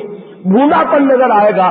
کوئی جو ہے اجتماعیت وجود میں نہیں آ سکے گی، اس لیے مقرر کر دیا ہے کہ فبل وجہ کا شطر المسد الحرام، کہ اپنا رخ اب پھیر دیجیے مسجد حرام کی طرف۔ لیکن یہ جان لیجیے کہ اس کے یہ معنی نہیں ہے کہ اللہ کسی خاص سمت میں محدود ہے، معاذ اللہ۔ تو اسی طریقے سے بلندی کا معاملہ ہے۔ یہ سمجھنا۔ ویسے یہ کہ عام شخص ان پڑھ شخص، کوئی بیچاری عورت بڑھیا عورت جس نے کچھ نہیں پڑھا، وہ اگر کہے اللہ آسمان پر ہے تو یہ کوئی کفر نہیں ہوگا۔ اس کی زیادی سطح یہی ہے لیکن یہ کہ ایک سمجھدار شخص کو ہمیشہ یہ پیش نظر رکھنا چاہیے کہ جب ہم اللہ کے لیے العلی کا لفظ استعمال کریں گے تو وہ کوئی خاص جہت ذہن میں نہ آئے، بلکہ یہ اس کی علوم شان ہے۔ اس کی شان بہت بلند و بالا ہے۔ اب ظاہر بات ہے کہ یہ قرآن مجید اللہ کا کلام ابدی و ازلی نازل ہوا ہے اس زبان کا لبادہ اوڑھ کر جو انسانی زبان ہے۔ عربی زبان تو انسانی زبان ہے۔ اس کے حروف، اس کے الفاظ تو انسانوں نے وضع کیے ہیں۔ ان کے لیے معانی اور مفاہیم جو ہے، وہ انسانوں کے استعمالات سے معین ہوئے ہیں۔ لہذا اب اس میں تو لازمن الفاظ تو وہی آئیں گے۔ لیکن جب اللہ تعالیٰ کے لیے وہ الفاظ استعمال ہو رہے ہو تو محتاط رہنا چاہیے۔ کہ کوئی کسی درجے میں بھی محدودیت کا کوئی تصور اس کے ساتھ منسلک نہ ہونے پائے۔ اسی طرح عظمت جو ہے، اس میں بھی کوئی شے بڑی ہو، وہ بڑا ہونا جو ہے حجم کے اعتبار سے، معاذ اللہ سما معاذ اللہ، اس طرح کا کوئی تصور سامنے نہیں آنا چاہیے۔ اس کی شان بلند و بالا، اس کی شان نہایت عظمت والی۔ بس اس اجمال پر اکتفا کرنا چاہیے۔ تقاد السماوات یا من فوق ہند قریب ہے کہ آسمان پھٹ پڑے اوپر سے۔ فوق ہن میں ہن کی زمین اکثر کے نزدیک تو سماوات ہی کے لیے ہے۔ اوپر سے پھٹ پڑنے کو تیار ہے۔ آمادہ ہے، پھٹ پڑنا چاہتے ہیں۔ بعض لوگوں نے ایک بعید، ایک احتمال بھی سامنے رکھا ہے کہ اس سے مراد زمین ہو، کیونکہ زمینیں بھی سورہ طلاق میں فرمایا گیا کہ جیسے آسمان ساتھ ہے وہ من الارض مثلا ہننا اسی طریقے سے زمینیں بھی ہیں۔ لہذا ہننا کی زمین وہ زمینوں کی طرف لا کر تو اس کی طرف رجوع کر رہے ہیں اس کو، لیکن میرے نزدیک بھی پہلا ہی مفہوم ہے۔ البتہ اس میں یہ کہ یہ کیوں پھٹ پڑنے کے لیے، کیوں پھٹ پڑنا چاہتے ہیں؟ اس میں یہ کہ اللہ تعالی کی عظمت کے احساس سے، یا یہ کہ اکثر لوگوں کا قول یہ کہ فرشتے، جیسا کہ حضور نے فرمایا ہے، کہ کسی آسمان پر بارش بھر جگہ بھی خالی نہیں ہے۔ مگر یہ کہ کوئی نہ کوئی فرشتہ یا کھڑا ہے اللہ کے حضور میں ہاتھ باندھے ہوئے، یا سر سجود ہے یا رکو میں۔ تو یہ جو علوم شان ہے بابا یالم و جنود اور رب کا اللہ تیرے رب کے لشکروں کو کوئی نہیں جانتا اس کے سوا۔ اب فرشتوں کی تعداد کیا ہے؟ یہ عظیم مخلوق جو ہے، کتنی ہے؟ ان میں سے پھر درجہ بندی ہے، حملت العرش بھی ہے، ملائکہ مقربین بھی ہے۔ جیسا کہ ایک حدیث میں آتا ہے کہ بس کما قوم فی بیت من بیوت اللہ ہے۔ جب بھی کبھی کچھ لوگ اللہ کے گھروں میں سے کسی گھر میں جمع ہوتے ہیں یتنون کتاب اللہ ہے وہ رسول اللہ کی کتاب کو پڑھنے اور آپس میں سمجھنے، سمجھانے کے لیے۔ اللہ نظرت علیہم السکینت و غشیت ہم الرحمت وہ حفت ہم الملائکت وہ زکر اللہ فیمن اندہ مگر یہ کہ اللہ تعالیٰ کی رحمت انہیں اپنے سائے میں لے لیتی ہے۔ ان پر سکینت کا نزول ہوتا ہے، فرشتے ان کے گرد گھیرا ڈال لیتے ہیں اور اللہ تعالیٰ ان کا ذکر کرتا ہے اپنی خاص محفل میں جو اس کے ملائکہ مقربین ہیں کہ دیکھو میرے بندے، تم کہتے تھے کہ یہ فساد ہی بچائے گا۔ ٹھیک ہے، وہ بات بھی غلط نہیں ہے۔ فساد بچایا ہے انسان نے، لیکن انہی میں میرے وہ بندے بھی ہیں کہ جو اس وقت میرے گھر میں جمع ہوئے کسی اور مقصد کے لیے نہیں، کوئی غرض و غائب نہیں، کوئی سیاسی مقصد کوئی گروہی مقصد، کوئی مقصد نہیں سوا اس کے کہ وہ میرا کلام جو ہے اس کو سمجھنے کے لیے، پڑھنے، پڑھانے کے لیے جمع ہوئے ہیں۔ تو اللہ تعالیٰ فخر کرتا ہے۔ وہاں فرما فیمن اندہ وہ کہ جو اس کے پاس۔ تو ایک محفل ہے، مجھے وہ شعر یاد آ گیا، جو نظام الدین اولیاء رحمت اللہ علیہ کے جو خلیفہ تھے، ان کا شعر اور بڑا پیارا شعر ہے۔ خدا خود میرے محفل بود، اندر لا مکا خسرو۔ محمد شم محفل بود۔ سب جائے کہ منبودم اب یہاں وہ لا بکا کا لفظ آئے ورنہ تو کفر ہو جاتا۔ یہ ایک لا مکان ہے۔ اسپیس کا جو کانسیپٹ ہمارا ہے، اس سے ماورا کوئی شے ہے۔ کہ اس لا مکان کے اندر ایک محفل ہے، جس کے میرے محفل تو ہے خود اللہ۔ اور شم محفل ہے محمد الرسول اللہ۔ کہ خدا خود میرے محفل بوت اندر لا مکان خوش رہو۔ محمد شم محفل بوجھ سب جائے کہ بن بودم۔ اب تو روحانی تجربہ انہیں ہوا ہوگا۔ جن لوگوں کی رسائی نہیں ان تجربات تک، وہ خام خواہ اس کی تردید پر اتر آئیں گے۔ کوئی ضرورت نہیں ہے، ہم نہ اس کی تصدیق کریں گے، نہ تجدید کریں گے۔ لیکن یہ کہ کوئی کیفیت۔ حضور فرماتے لی ما اللہ وقت میرا اللہ کے ساتھ ایک خاص وقت بھی ہوتا ہے، جس کا کوئی تصور ہم نہیں کر سکتے۔ کہ وہ قرب خصوصی جو ہے، ہمارے نزدیک تو جو قرب حضور کو عام حالات میں ہوتا تھا، دنیاوی مشغولیات کے دوران ہم اس کا تصور نہیں کر سکتے۔ تو وہ جو خصوصی وقت حضور فرما رہے ہیں، کوئی خصوصی خلوت کا وقت بھی ہوتا ہے میرا اور میرے رب کا، یہ اللہ ہی بہتر جانتا ہے اور اس کے رسول جنہیں اس کا تجربہ ہوا وہ بہتر جانتے ہیں۔ تو یہاں فرمایا کہ وہ فرشتوں کے وزن سے کہہ لیجیے، یا اللہ کی حیبت اور اس کی جلالت قدر سے یہ آسمان پھٹ پڑنے کو ہے۔ بل ملائے کا تو یو سب اب ہم دے رب اور یہ مضمون اب زیادہ قوی ہو گیا آیت کے آگے کے الفاظ ہیں۔ ملائکہ کا ذکر آ رہا ہے۔ یہ ملائکہ کی تعداد، ان کی کثرت، در حقیقت وہی ہے کہ جس نے ان آسمانوں کو اتنا بوجھل کر دیا ہے کہ وہ پھٹ پڑنا چاہتے ہیں۔ تو فرمایا، فرشتے جو ہے وہ تسبیح و تحمید میں لگے ہوئے اپنے رب کی اور ساتھ ہی جو میرے اور آپ کے لیے نہایت دل خوشکل خبر ہے وہ یہ ہے وہ یس فرون یہ مضمون بڑی تفصیل سے سورہ مومن میں آیا۔ ہے فرشتوں کی وہ دعا منقول ہوئی ہے جو میرے اور آپ کے لیے وہ کر رہے ہیں ہر وقت۔ پروردگار، جو کچھ یہ تجھ سے مانگ رہے انہیں عطا فرما۔ پروردگار، ان کی غلطیوں سے درگزر فرما۔ اور وہاں یہ صاف سراہت ہے کہ لمن فی الر سے مراد ہے اہل ایمان۔ ان کے لیے ہے کہ جو فرشتے استغفار کرتے رہتے پروردگار یہ تیرے بندے ہیں تو ان کی خطاؤں سے درگزر فرما۔ پروردگار ان کی آئندہ نسلوں میں سے بھی، جو صحیح ہو، جو سالے ہو، ان کو ان کے ساتھ شامل فرمائیے تو یہ فرشتوں کی وہ مناجات ہے، وہ ہمارے لیے استغفار ہے کہ جو کر رہے ہیں۔ اور خود اپنی جگہ پر تصویر و تحمید میں لگے ہوئے۔ جیسے کہ وہ سورہ بقرہ کے چوتھے رکو میں ہے کہ جب اللہ تعالیٰ نے فرمایا تھا انی جائل فلرد خلیفہ تو فرشتوں نے یہی تو کہا تھا نہ نصب ہو بے حمدے کا وہ مقدس سلٹ ہم تصویر و تحمید اور تقدیس میں لگے ہوئے ہیں۔ تو آخر کون سی ضرورت ہے؟ کچھ ہمارے افہام اس کو سمجھنے سے قاصر ہے کہ وہ خلا کون سا ہے کہ جس کے لیے خلیفہ کی ضرورت ہے۔ بہرحال وہ تصویر و تحمید وہ تو ان کا وظیفہ حیات ہے۔ تو فرمایا بل ملائے کا تو یہ سب اب رب ان دونوں الفاظ میں جو ایک تعلق ہے، جیسے الحکیم اور الحزیز میں یہ کمپلیمنٹری ہے الفاظ، مل کر ایک مفہوم کی تکمیل کرنے والے۔ اسی طریقے سے یہ تصویر و تحمید ہے۔ تسبیح و تحمید، تسبیح میں منفی اسلوب ہے۔ اللہ میں کوئی عیب نہیں، کوئی نقص نہیں، کوئی ذوف نہیں، کوئی کمزوری نہیں، کوئی احتیاج نہیں۔ یہ نہیں کرتے چلے جائیے۔ وہ کسی جہت میں مقید نہیں، وہ کوئی جسم نہیں، نہ جسمانی ہے، نہ مکان ہے، نہ مکین ہے۔ یہ سب اب نفی کرتے چلے جائیے، تو یہ ہے تصویر پاک ہے، منزہ ہے آلہ ہے، ہمارے تمام تصورات سے بالا تک جیسا کہ حضرت مجدد فرماتے اپنے مکتوبات میں ورا الورا سما ورا الورا سما ورا الورا۔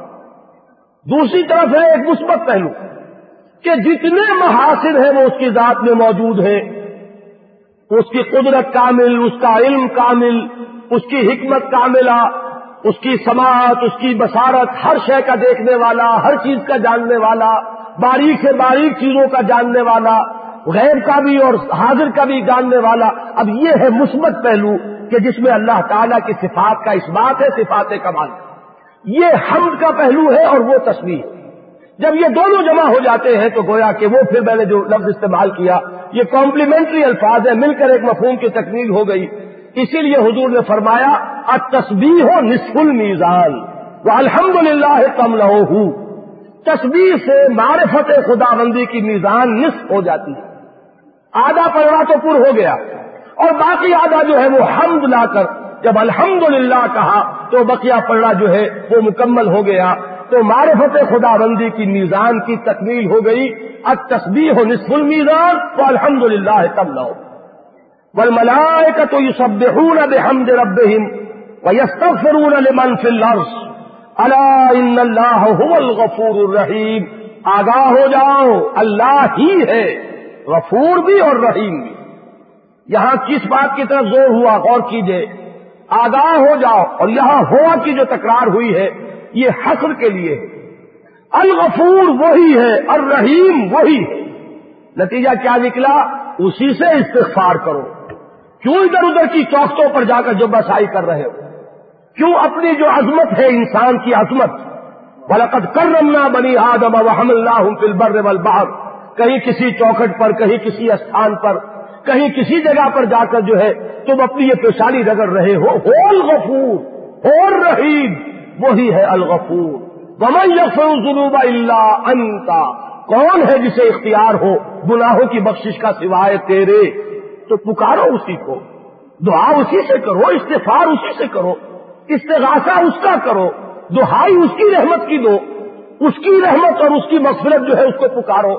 جیسے کہ اب یہ مضمون اصل میں ہے سورہ مومن کا، جس میں وہ آیا مبارکہ بھی یہ ایک ہی سلسلے کی صورتیں ہیں جن میں یہ مضامین تدریجن آگے بڑھ رہے سورہ زبر میں میں نے ارد کیا تھا کہ عملی جو توحید ہے یعنی اللہ کی بندگی اور پرستش، عبادت اور اطاعت کو اس کے لیے خالص کرتے ہوئے، یہ مرکزی مضمون ہے سورہ زمر کا۔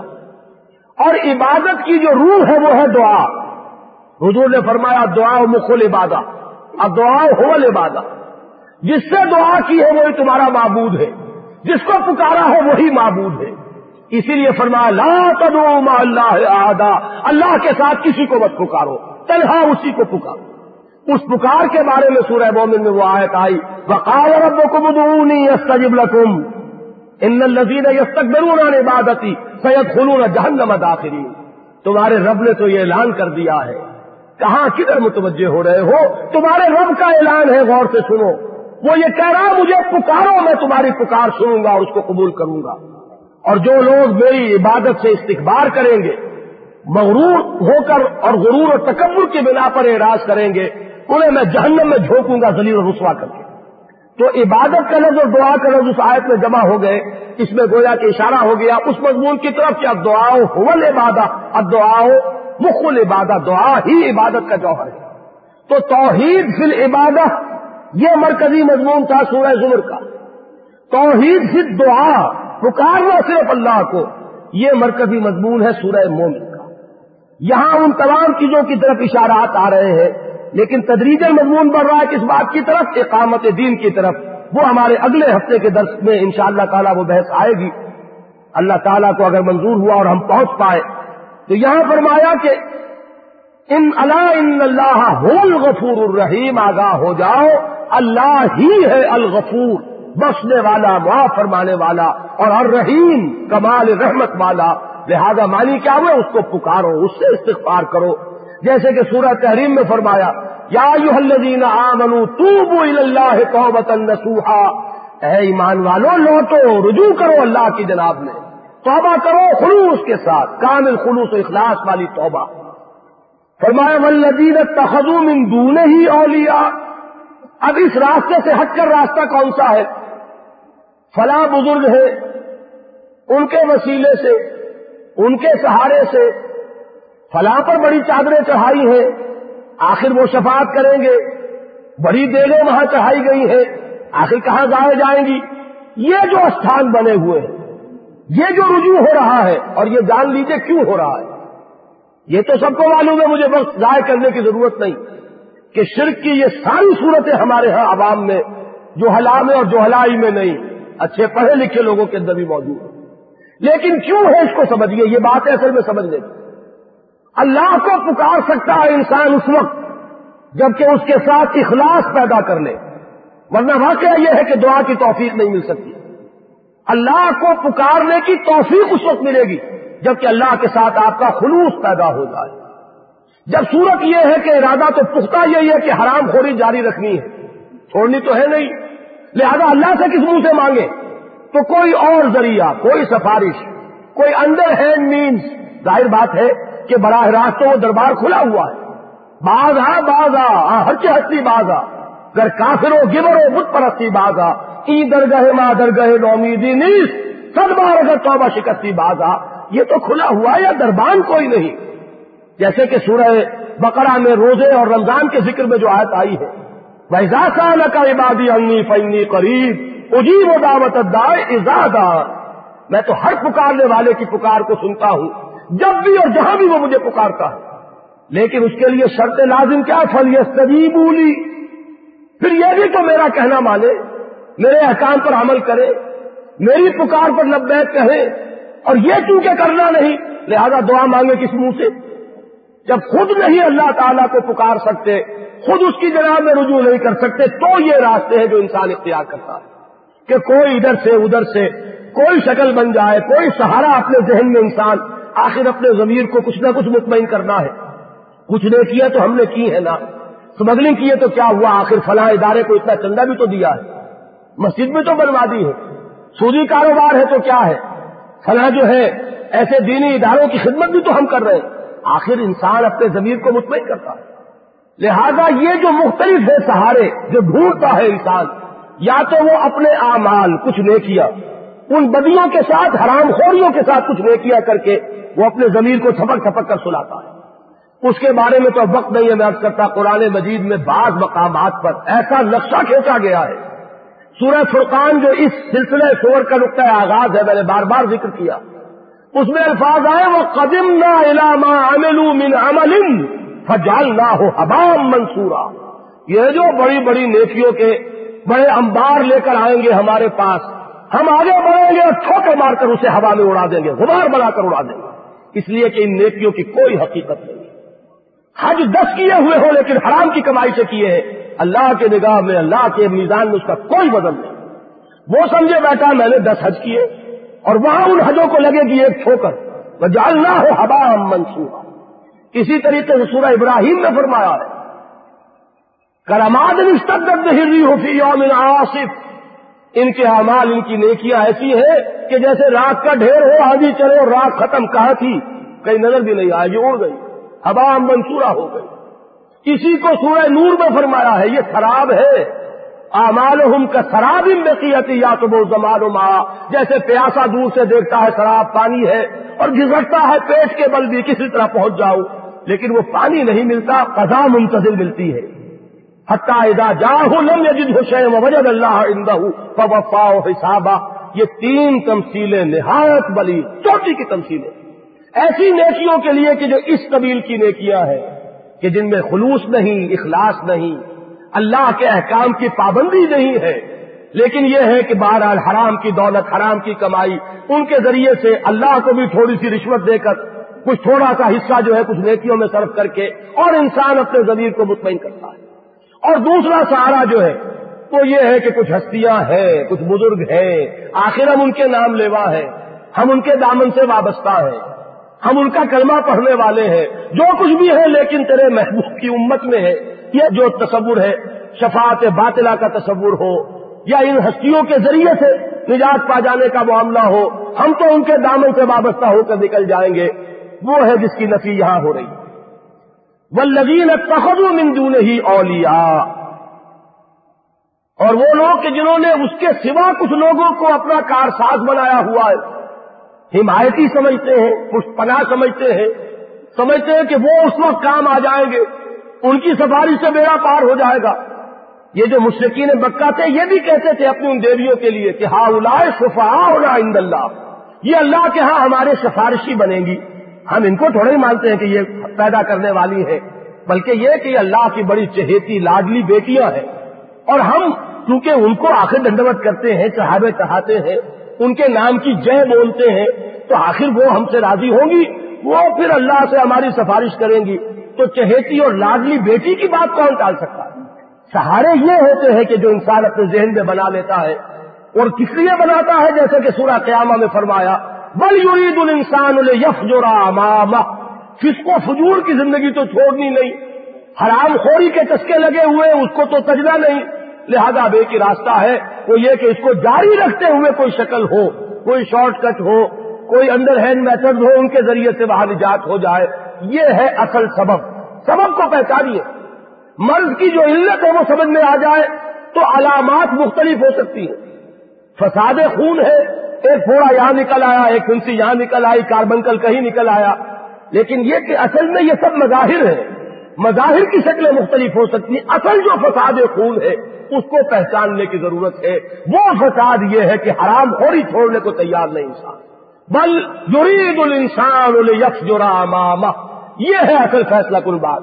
یا جیسے کہ میں نے سورہ اعلیٰ کی آخری آیت آپ کو سنائی کہ بلکوں سے رونے حیات اب دنیا بل آخرت خیر ہوں اب کا آخرت کی زندگی کو پیچھے ڈالتے ہوئے، پسے کچھ ڈالتے ہوئے، اس دنیا کی زندگی کو ترجیح دینا، یہ ہے اصل برس جب تک کہ اس میں بنیادی طور پر تبدیلی نہیں ہوگی، انسان کے عمل کی درستی ممکن نہیں۔ فرمایا، اللہ حفیظ علیہم ومان علیہم بے وکیل جنہوں نے اس طرح کے سہارے ایجاد کیے ہوئے، گھڑے ہوئے، من گھڑت سہارے اور یا بنائے ہوئے اپنے جو کچھ پناہ ہوں گے، مددگار ہوں گے۔ اے نبی صلی اللہ علیہ وسلم، اللہ ان پر نگران ہے۔ ان کا ایک ایک عمل اللہ کے علم میں۔ ان کی ذہنیتیں اللہ کے علم میں۔ ان کی نیتیں اللہ ان سے بخوبی واقف ہے اللہ حفیظ العلیہم جب حفاظت کے ساتھ اللہ آ گیا، تو اس میں نگرانی کا مفہوم ہے۔ کوئی چیز ان کی ہم سے مخفی نہیں۔ ان کی ہر حرکت ہماری نگاہ میں ممان علیہم بے وکیل اور آپ ان پر کوئی داروغہ بنا کر نہیں بھیجے گئے۔ یعنی آپ کیوں اس درجے غمگین ہو رہے ہیں، دلگیر ہو رہے ہیں؟ آپ ان کے غم میں کیوں اپنے آپ کو ہلاک کیے دے رہے ہیں؟ لا اللہ کا باخر نفس کا اللہ یقون مومنین۔ پھر یہ بھی کہ ہو سکتا ہے کسی حضور کے ساتھیوں میں سے کسی کے ذہن میں یہ خیال آیا ہو کہ ان کی پکڑ کیوں نہیں ہوتی؟ ان کی فوراً گرفت کیوں نہیں ہوتی؟ ان کو کیوں چھوٹ دی جا رہی ہے؟ تو اس میں بھی اس کی طرف بھی اشارہ ہو گیا ماں علیہم بے وکیل ہم نگران ہیں، ہم پکڑنے والے ہیں۔ جیسے کہ فرمایا ہے سورہ غاشیہ کے آخر میں کہ ہمارے طرف انہیں لوٹ کر آنا ہے۔ ان الے نہ بہم سم ان علیہ نہ حساب آخر جائیں گے کہاں؟ آپ کو معلوم ہے کہ جب مچھلی جو ہے وہ کانٹا جو ہے نکل جائے اور کانٹا آپ کو معلوم ہے اس کی حلق میں پھنسا ہوا۔ اب آپ ڈور کو ڈھیلا دیکھ کرتے رہتے ہیں۔ معلوم ہے جائے گی کہاں پھنسی ہوئی ہے۔ اسی طریقے سے جو لوگ اللہ کی پکڑ میں آئے ہوئے ہیں، اللہ کو کوئی جلدی نہیں ہے ان کی پکڑنے کی۔ جائیں گے کہاں؟ کہیں بھاگ کر جانے والے نہیں ہیں، اللہ ڈھیل دیتا ہے، رسی دراز کرتا ہے اور اس کی یہ ڈھیل اور اس کی رسی دراز کرنا بھی حکمت پر مبنی۔ ہے اس لیے کہ ان کی رسی دراز ہوگی، یہ اہل ایمان کو ستائیں گے۔ اہل ایمان کے آزمائش ہو جائے گی۔ کھوٹے اور کھڑے کی تمیز ہو جائے گی۔ جھوٹے دعوے دار علیحدہ ہو جائیں گے مخلص اہل ایمان سے۔ اور پھر اس بھٹی میں جب تپائے جائیں گے تو پختہ ہو جائیں گے۔ ورنہ پختگی کیسے آئے گی؟ کچے رہ جائیں گے۔ وہ جو اقبال نے کہا کہ خام ہے جب تک تو ہے مٹی کا ایک امبار تو، اور پختہ ہو جائے تو ہے شمشیر بے دن ہار تو تو پختگی کیسے ہوگی؟ یہی تو ہمارا سب سے بڑا المیہ ہے، ہماری قومی زندگی کا۔ ہمارے جو لیڈر تھے، انہوں نے نہ جیلیں دیکھی تھی نہ انہوں نے لاٹیاں کھائی تھی نہ انہوں نے کوئی اور مصیبتیں برداشت کی تھی نتیجہ کیا نکلا؟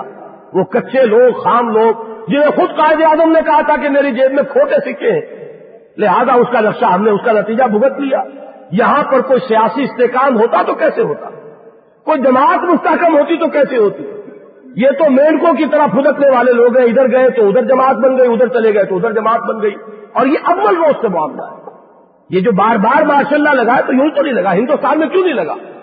اس لیے کہ وہاں وہ لوگ تھے جنہوں نے مارے کھائے۔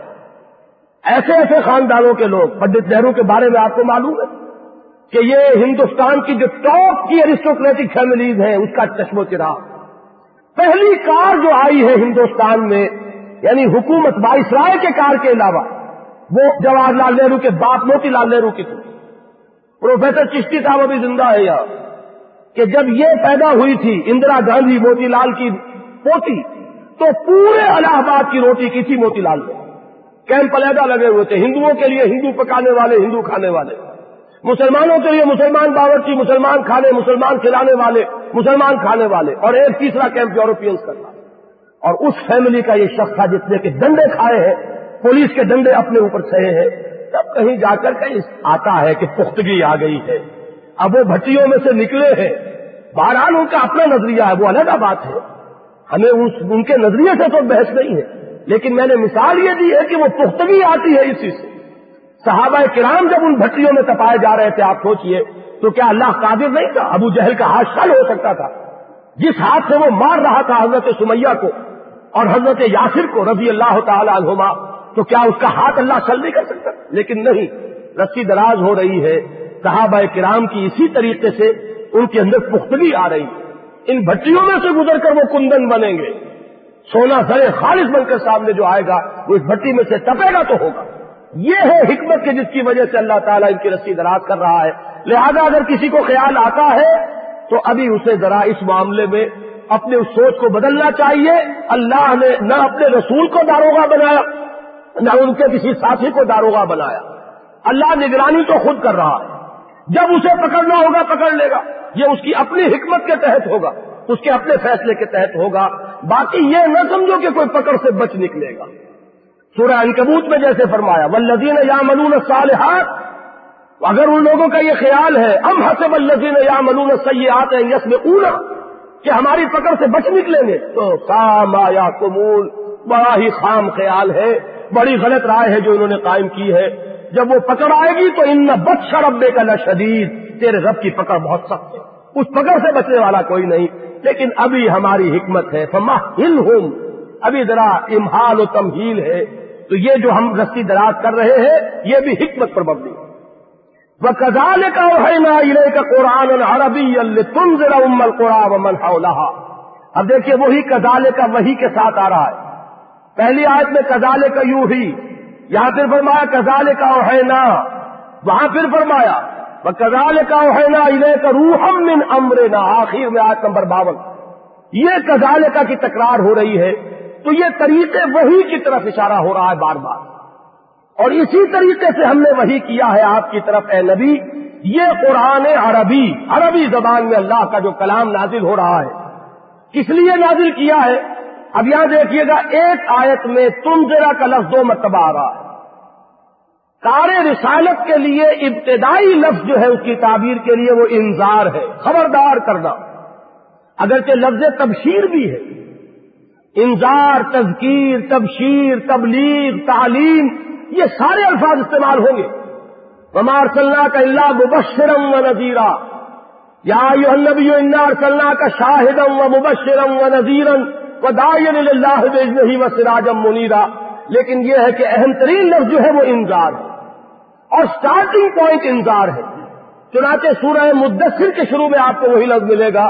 یا مدثر ام فانذر وربا کا فکب دل اے لحاظ میں لپٹ کر لیٹنے والے صلی اللہ علیہ وسلم، کھڑے ہو جاؤ، کمر بستہ ہو جاؤ، کمر کس لو۔ اپنی عملی جد و جہد کا آغاز کرو، اس کا نقطۂ آغاز کیا ہے؟ انذار، خبردار کرو لوگوں کو۔ جگاؤ، ہوش میں لاؤ۔ نیند کے ماتوں کو بیدار کرو۔ وربا کا فکب دل اور تمہاری اس عملی جد و جہد کی آخری منزل تکبیر رب۔ وہ نظام قائم کر دینا کہ جس میں اللہ کو مانا جائے کہ سپریم اتارٹی اسی کی ہے۔ سب سے اونچا کلمہ اس کا ہے تکون کلمت اللہ الولیا تو وہ تین آیات جو ہے حضور کی سیرت کے بیان میں نہایت اہم ہے سورہ مدثر کی شروع کی آیات۔ اسی طریقے سے ابتدائی آیات میں وہ بھی ہے۔ وہ انضر عشیرت کا اور خبردار کیجیے اپنے قریبی رشتے داروں کو۔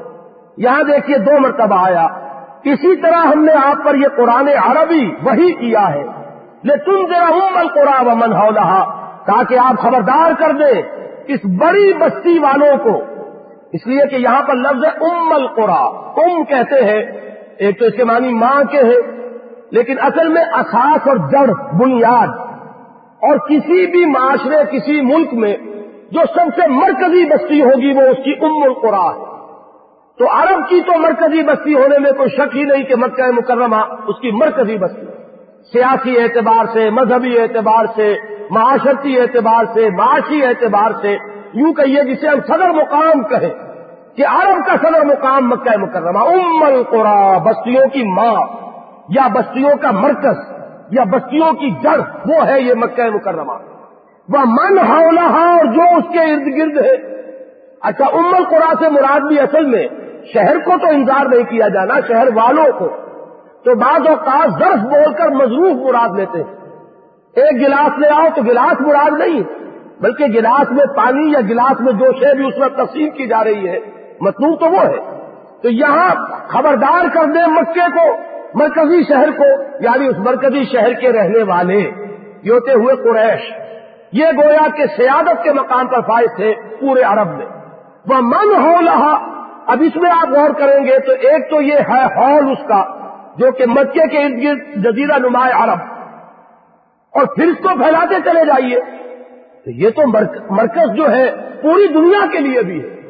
اور حضور کی یہ دو بے ہیں جن کا ذکر سورہ جمعہ کے اندر موجود ہے، کہ امیین کے لیے بے خصوصی اور پوری نو انسانی کے لیے بے عمومی۔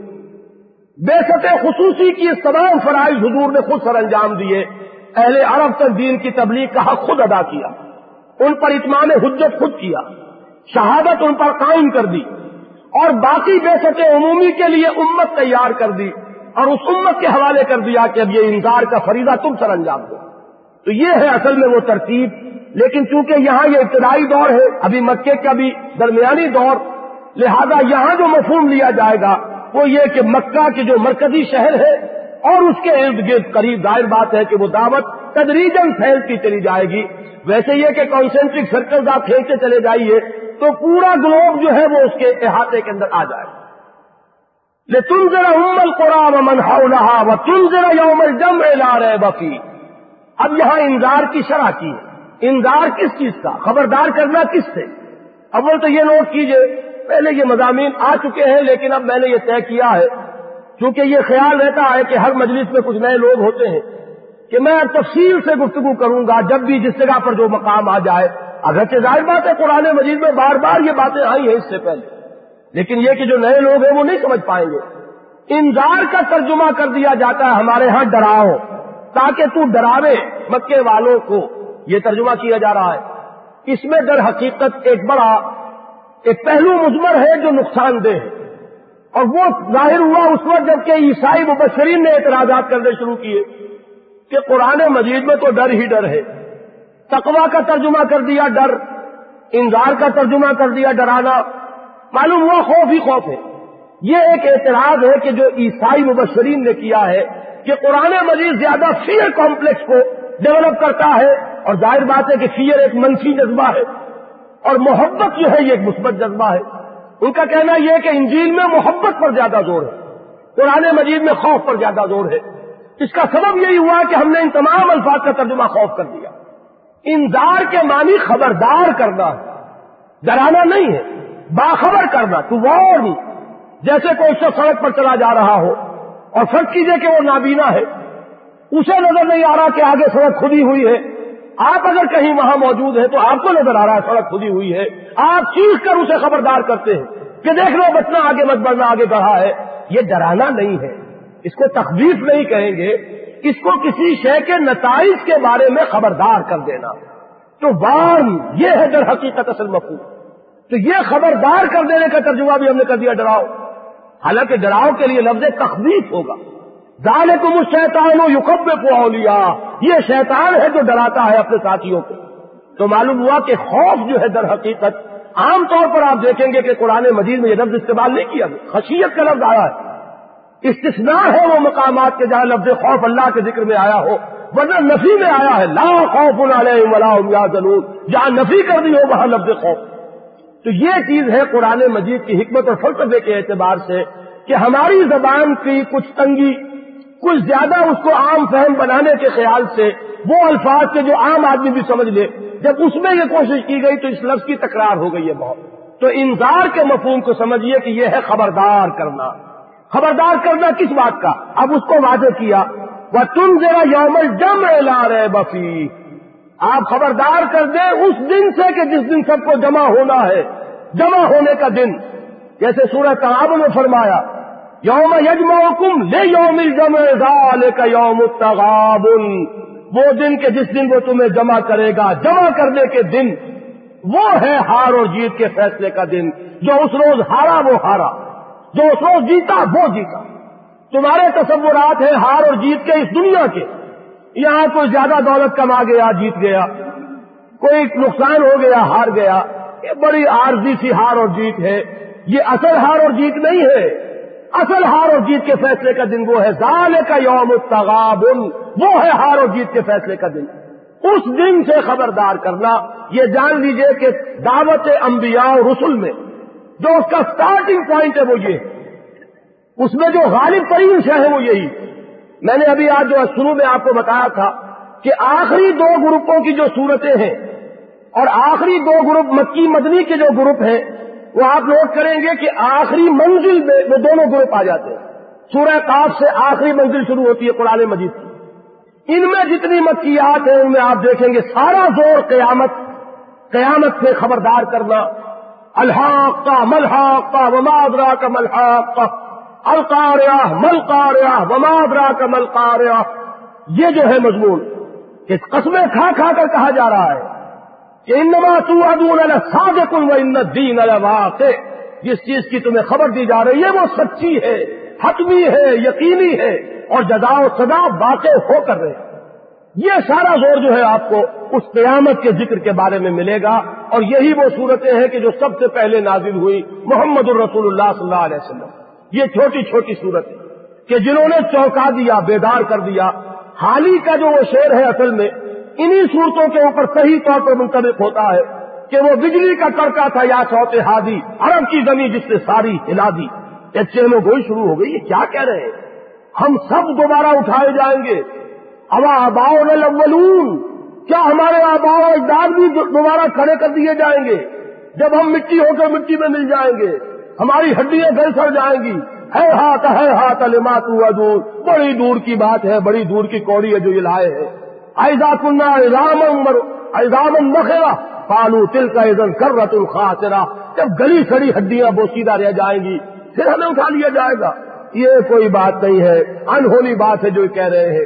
اسی پر تبصرہ کیا ہے، جو آخری پارے کی جو پہلی صورت ہے۔ ام سالو یہ کس چیز کے بارے میں چہمے گوئی ہو گئی ہے؟ کس چیز کے بارے میں ایک دوسرے سے سوال کر رہے ہیں؟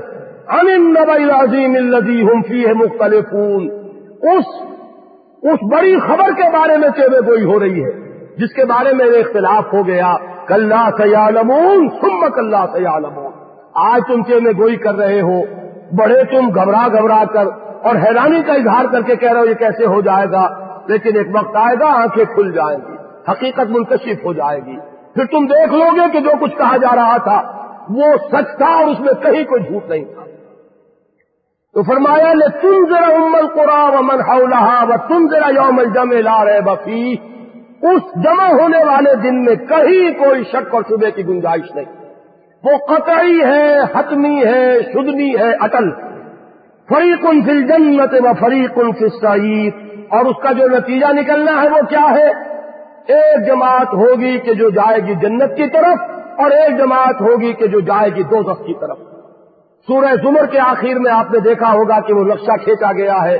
وسیق الزین کفرو الا جہنم زمرا۔ اور وسیق الزین تقور جنت زمرا۔ یہ دو حصوں میں تقسیم ہو جانا ہے نو انسانی کو۔ فریق فی الجنت و فریق فی سعید ایک گروہ اور ایک حصہ اور ایک جماعت وہ ہوگی کہ جو جنت میں داخل ہوگی۔ اور ایک گروہ اور ایک حصہ اور ایک جماعت وہ ہوگی۔ کہ جو دو میں پہنچا دی جائے گی۔ اب اس میں ذرا ایک اسکال ذہن میں آتا ہے۔ اللہ تعالیٰ ہر چیز پر قادر ہے۔ اس نے کیوں نہیں سب کو جنتی کے راستے پر ڈال دیا؟ یہ دو کیوں ہے؟ اس لیے ہے۔ کیا معاذ اللہ اللہ تعالیٰ سیڈسٹ ہے؟ لوگوں کو تکلیف پہنچا کر انہیں کوئی مسرت حاصل ہوتی ہے؟ معاذ اللہ سما معاذ اللہ۔ ایک جگہ قرآن مجید میں سوال کیا گیا ہے۔ ماں یفال اللہ ہو بے عذاب اللہ کو کیا لینا ہے تمہیں عذاب دے کر؟ ان شکر تم و عمل تم اگر تم شکر کی روش اختیار کرو اور ایمان کی روش اختیار کرو، اللہ کو کسی کو جہنم میں ڈال کر اس سے کوئی خوشی یا مسرت نہیں ہوگی۔ معاذ اللہ سب مماد پھر یہ کیوں ہے؟ یہ ہے کہ جس کا جواب دیا جا رہا ہے کہ یقیناً اللہ کو اختیار ہے۔ ولو شاء اللہ امت واحدہ اگر اللہ چاہتا تو تمام انسانوں کو ایک ہی امت بنائے رکھتا۔ اور یہ ایک امت تھے کان اللہ تو امت واحد آیا اختلاف جو ہے سورہ بقرہ میں، جس میں اس اختلافات کے مسئلے پر ایک آیت میں مکمل بحث آ گئی کہ تمام نو انسانی ایک ہی امت تھی۔ حضرت آدم علیہ السلام نبی ہے پہلا انسان، وہ یوں نہ سمجھیے کہ نو انسانی کی تاریخ جو وہ اندھیرے میں شروع ہو رہی ہے، جیسا کہ جدید فلسفہ ہے تاریخ کا۔ نو انسانی کا آغاز جو ہوا وہ روشنی میں ہوا۔ توحید کی روشنی حاصل تھی نو انسانی۔ حضرت آدم جو پہلے انسان ہے، وہ اللہ کے نبی بھی۔ یہ تو بعد میں اختلافات ہوئے، تفرقے ہوئے۔ یہ کیوں ہوئے یہ اس لیے کہ اللہ تعالیٰ بل جبر لوگوں کو نیکی پر نہیں لانا چاہتا۔ بل جبر جو ہے، وہ تو فرشتے موجود ہے بدی کا کوئی رجحان ہے ہی نہیں۔ خیر ہی خیر، نیکی ہی نیکی۔ لہذا کوئی ضرورت نہیں تھی مزید کسی مخلوق کی۔ یہ تو اصل میں اللہ تعالیٰ نے اپنی ایک صفت کا پرتو جو ہے اختیار، ارادہ۔ یہ اختیار اور ارادہ جو ہے اپنی اس صفت کا حامل بنایا ہے اس انسان کو۔ اب اگر ارادہ اور اختیار دیا ہے تو جبر سے اس کی نفی ہو جاتی ہے۔ لہذا جیسے کہ سورہ دہر میں فرمایا کہ انا دینا حسبیلا اما شاکرم و اما کا پورا ہم نے راستہ اس کے سامنے کھول دیا، واضح کر دیا۔ اب یہ کہ اختیار اس کا ہے، وہ چاہے تو شکر گزاری کی روش اختیار کرے اور چاہے تو ناشکری کی روش اختیار کرے۔ اگر اس اختیار کو اللہ سرو کر لے تو وہ حکمت تخلیق ختم ہو جاتی ہے۔ تخلیق آدم کا سارا فلسفہ جو ہے وہ باطل ہو جاتا ہے۔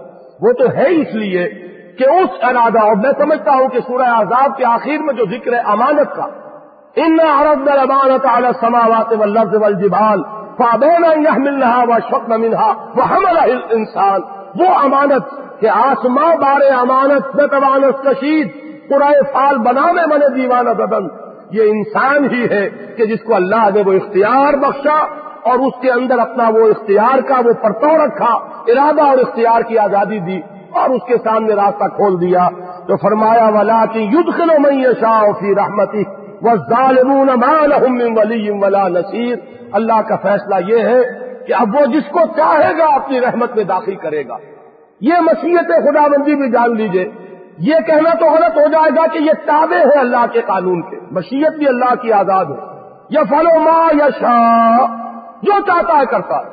لیکن یہ کہ قرآن مجید میں ہم نے وہ قانون پڑھا ہے کہ ہدایت و ضلالت، اس کا قانون کیا ہے؟ اللہ کا سنت کیا ہے؟ جو ہدایت کا طالب ہوگا، اسے ہدایت دیں گے۔ یہ آگے اسی صورت میں مضمون آئے گا اور تفصیل سے میں بیان کروں گا۔ لیکن جو ہدایت کا طالب نہیں ہے، اس پر ہدایت کو ٹھوسا نہیں جائے گا۔ اگر ٹھوس دیا جائے، تو پھر تو وہی جبر ہو گیا، اور جبر ہے اگر، تو پھر یہ انسان کی تخلیق کا سارا فلسفہ جو ہے وہ باطل ہو جاتا لہذا وہ مسیحت خدا بندی در حقیقت، اس میں اشارہ ہے کہ انسان کے اپنے اندر طلب ہو ہدایت کی، تو اللہ تعالیٰ اس کو ہدایت سے سرفراز فرمائے گا۔ یہ دین منیب بارک اللہ علی ولکم فی القرآن العظیم و نفانی ویاکم بالآیات بل